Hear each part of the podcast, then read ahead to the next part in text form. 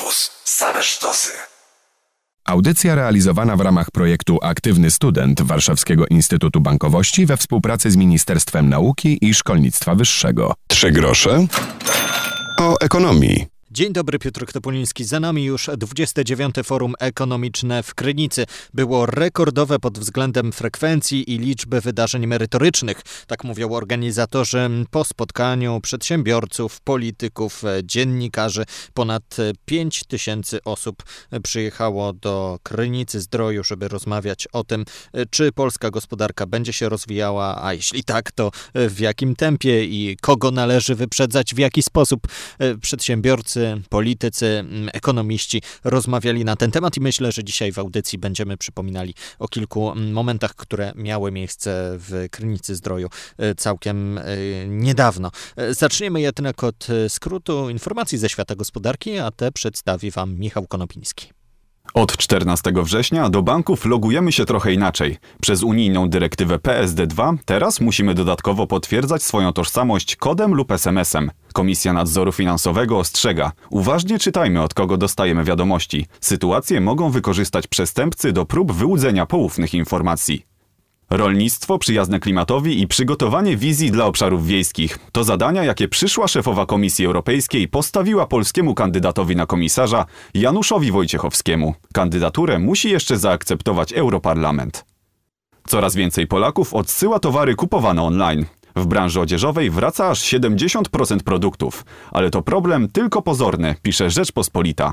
Z takiej sytuacji cieszą się kurierzy. Według danych, które podaje gazeta, Poczta Polska w 2018 roku przewiozła o 82% więcej e-zwrotów niż rok wcześniej. Ponad 3700. Do tylu bankructw osób fizycznych doszło w pierwszej połowie roku. Jak podaje Krajowy Rejestr Długów, najwięcej mają do odzyskania wtórni wierzyciele, którzy kupują należności od banków, telekomów i towarzystw ubezpieczeniowych. Na koniec Białystok. Rozpoczęła się szósta odsłona konkursu Technotalent. Mogą się do niego zgłosić młodzi uczniowie, studenci oraz naukowcy z ciekawymi pomysłami do wdrożenia, w których stosuje się nowoczesne technologie. Na zgłoszenia organizatorzy czekają do połowy października. W studiu gość Michał Polak, dyrektor do spraw edukacyjnych Warszawskiego Instytutu Bankowości. Dzień dobry, cześć. Dzień dobry. Wróciłeś właśnie z forum ekonomicznego.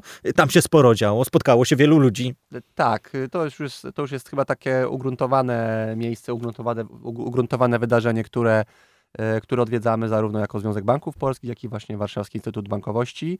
E, my jako WIP przede wszystkim od e, paru lat bardzo aktywnie działamy nie tylko w samej Krynicy, ale również przy okazji towarzyszącego mu wydarzenia, czyli Forum Ekonomicznego Młodych Liderów, organizowanego przez e, Europejski Dom Spotkań. E, tam byliśmy e, jednym z głównych partnerów, między innymi wspólnie organizując debatę o bezpieczeństwie w cyberprzestrzeni, z udziałem innymi wiceministra spraw wewnętrznych i administracji, ale również banków, firm, firm technologicznych. Ponadto również w ostatniego dnia Krynicy mieliśmy, mieliśmy panel na temat przyszłości młodego pokolenia, tak można powiedzieć w to sposób e, najogólniejszy. Grubo, Grubo e, ale przede wszystkim ciekawie, tak, bo też w, w takim międzynarodowym towarzystwie mogliśmy dyskutować. E, a tak to jak co roku jako Związek Banków Polskich również publikowaliśmy raport Polska i Europa, wyzwania i ograniczenia, gdzie prezentowaliśmy sytuację polskiej gospodarki, polskiego sektora bankowego na tle Europy. A jak takie wydarzenia wpływają na życie młodego człowieka w zupełnie innej części kraju czy nawet świata? Bo wiem, że spotykają się biznesmeni, politycy, młodzi ludzie, którzy chcą mieć więcej coś do powiedzenia, ale y, jakieś to ma przełożenie na to, co ja robię w Warszawie czy we Wrocławiu, w Gdańsku? Ja myślę, że przede wszystkim e, z racji popularności i pewnego rodzaju marki tego wydarzenia, E, przekazy, które płyną stamtąd, są po prostu dużo mocniejsze i dużo y, łatwiej je przyswoić, ponieważ po prostu są tak naprawdę wszędzie. Tak? Jest, jest to wydarzenie, zwłaszcza tu, jeżeli mówimy o formie ekonomicznym, które tak naprawdę pojawia się w każdym e, z mediów, tak? Czy to są media ogólnopolskie, czy regionalne, czy bardziej finansowe, czy ogólnoinformacyjne. Wszędzie gdzieś tam te przekazy różnego rodzaju z płyną i często to, co to, co padnie w Krynicy, jeżeli chodzi o jakieś e, koncepcje ekonomiczne, gospodarcze, tak naprawdę żyje tym, e, żyje tym się przez kilka kolejnych miesięcy. Także tutaj pod tym kątem e, jest to ważne. Dla młodego człowieka, który zwłaszcza, że tak powiem, znajdzie czas i możliwości, aby tam się znaleźć na tym forum, no to jest przede wszystkim świetna okazja do, do nawiązania kontaktów, do takiego networkingu. Poznania, poznania naprawdę ciekawych, ciekawych osób, wzięcia udziału w ciekawych panelach i myślę, że też wywiezienia takiej, ta, ta, takiego fajnego doświadczenia, które myślę, że potem, zwłaszcza w tych już działaniach zawodowych, procentuje. Mówił Michał Polak z Warszawskiego Instytutu Bankowości. Dziękuję, a do Krynicy Zdroju i do wrażeń po forum ekonomicznym wrócimy za moment. Trzy grosze o ekonomii. Forum ekonomiczne w Krynicy za nami. Ponad 5 tysięcy osób rozmawiało o przyszłości Europy, o gospodarce Europy Środkowo-Wschodniej, o Polsce i także kontaktach z innymi krajami, nie tylko w Unii Europejskiej. Forum ekonomicznemu towarzyszyło Forum Młodych Liderów. To spotkanie, o którym szerzej mówiliśmy kilka tygodni temu w naszej audycji. Jak mówił Grzegorz Chrobak z Fundacji Nowy Staw Europejski Dom Spotkań, to wydarzenie ma się przełożyć na umiejętności miękkie młodych ludzi. A co to znaczy? Wiadomo, że praca to obowiązki, praca to regulamin pracownika, ale z drugiej strony gdzieś trzeba szukać tego konsensusu, a jeśli my jako typowy pracodawca czy pracodawca dajemy tylko zakazy, nakazy, a nie słuchamy drugiej strony, no to tak naprawdę nie wiemy, czego ten młody człowiek też e, oczekuje od nas. Wiem, że współpracujecie z e, Czechami trochę mocniej. Mówicie o tym, co się dzieje na Ukrainie, na Białorusi.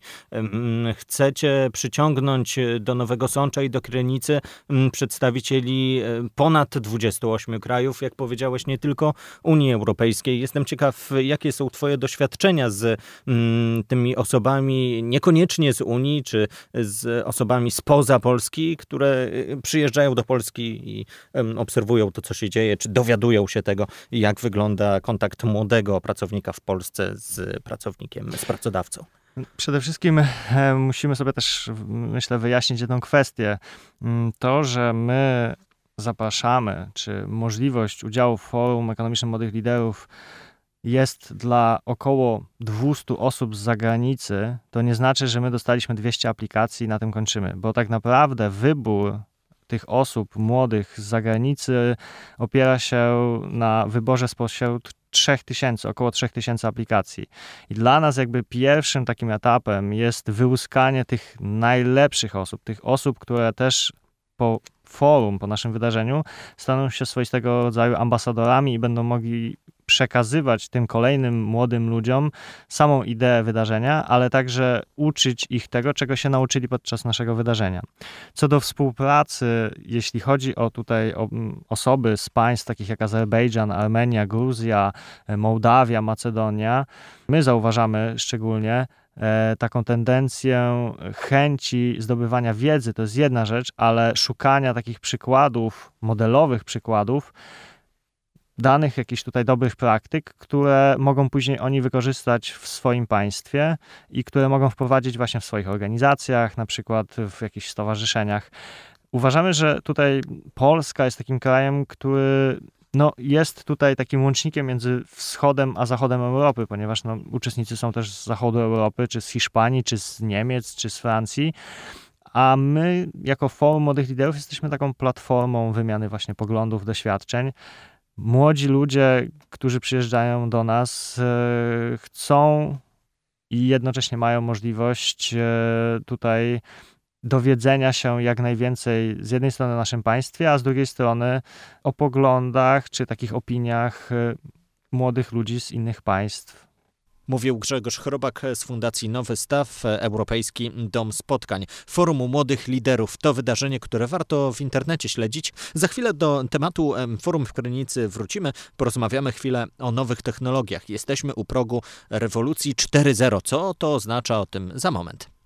Trzy grosze o ekonomii. Kwestie zamożności krajów Europy Środkowo-Wschodniej, zachodzące zmiany potrzeb transportowych, rozwój regionalnych innowacji ekologicznych, systemy opieki osób starszych czy trendy w optymalizacji i uszczelnianiu systemów podatkowych, rozwój rolnictwa i rynku pracy to niektóre tematy, które pojawiły się w raporcie Forum Ekonomicznego Europa Środkowo-Wschodnia wobec globalnych trendów gospodarka, społeczeństwo i biznes. Ten dokument przygotowała m.in. Szkoła Główna Handlowa. Mogliśmy poznać jego treść podczas 29 Forum Ekonomicznego w Krynicy. W opracowaniu eksperci zwracają uwagę na to, że przy założeniu utrzymania wzrostu gospodarczego polskie PKB na mieszkańca będzie takie jak w krajach starej piętnastki Unii Europejskiej za 14 lat, a Niemiec za 21 lat. Zachęcam do zajrzenia do tego raportu, a przy okazji Forum Ekonomiczne w Krynicy było okazją do tego, żeby dowiedzieć się czegoś więcej o e, gospodarce rozwijającej się, e, gospodarce 4.0.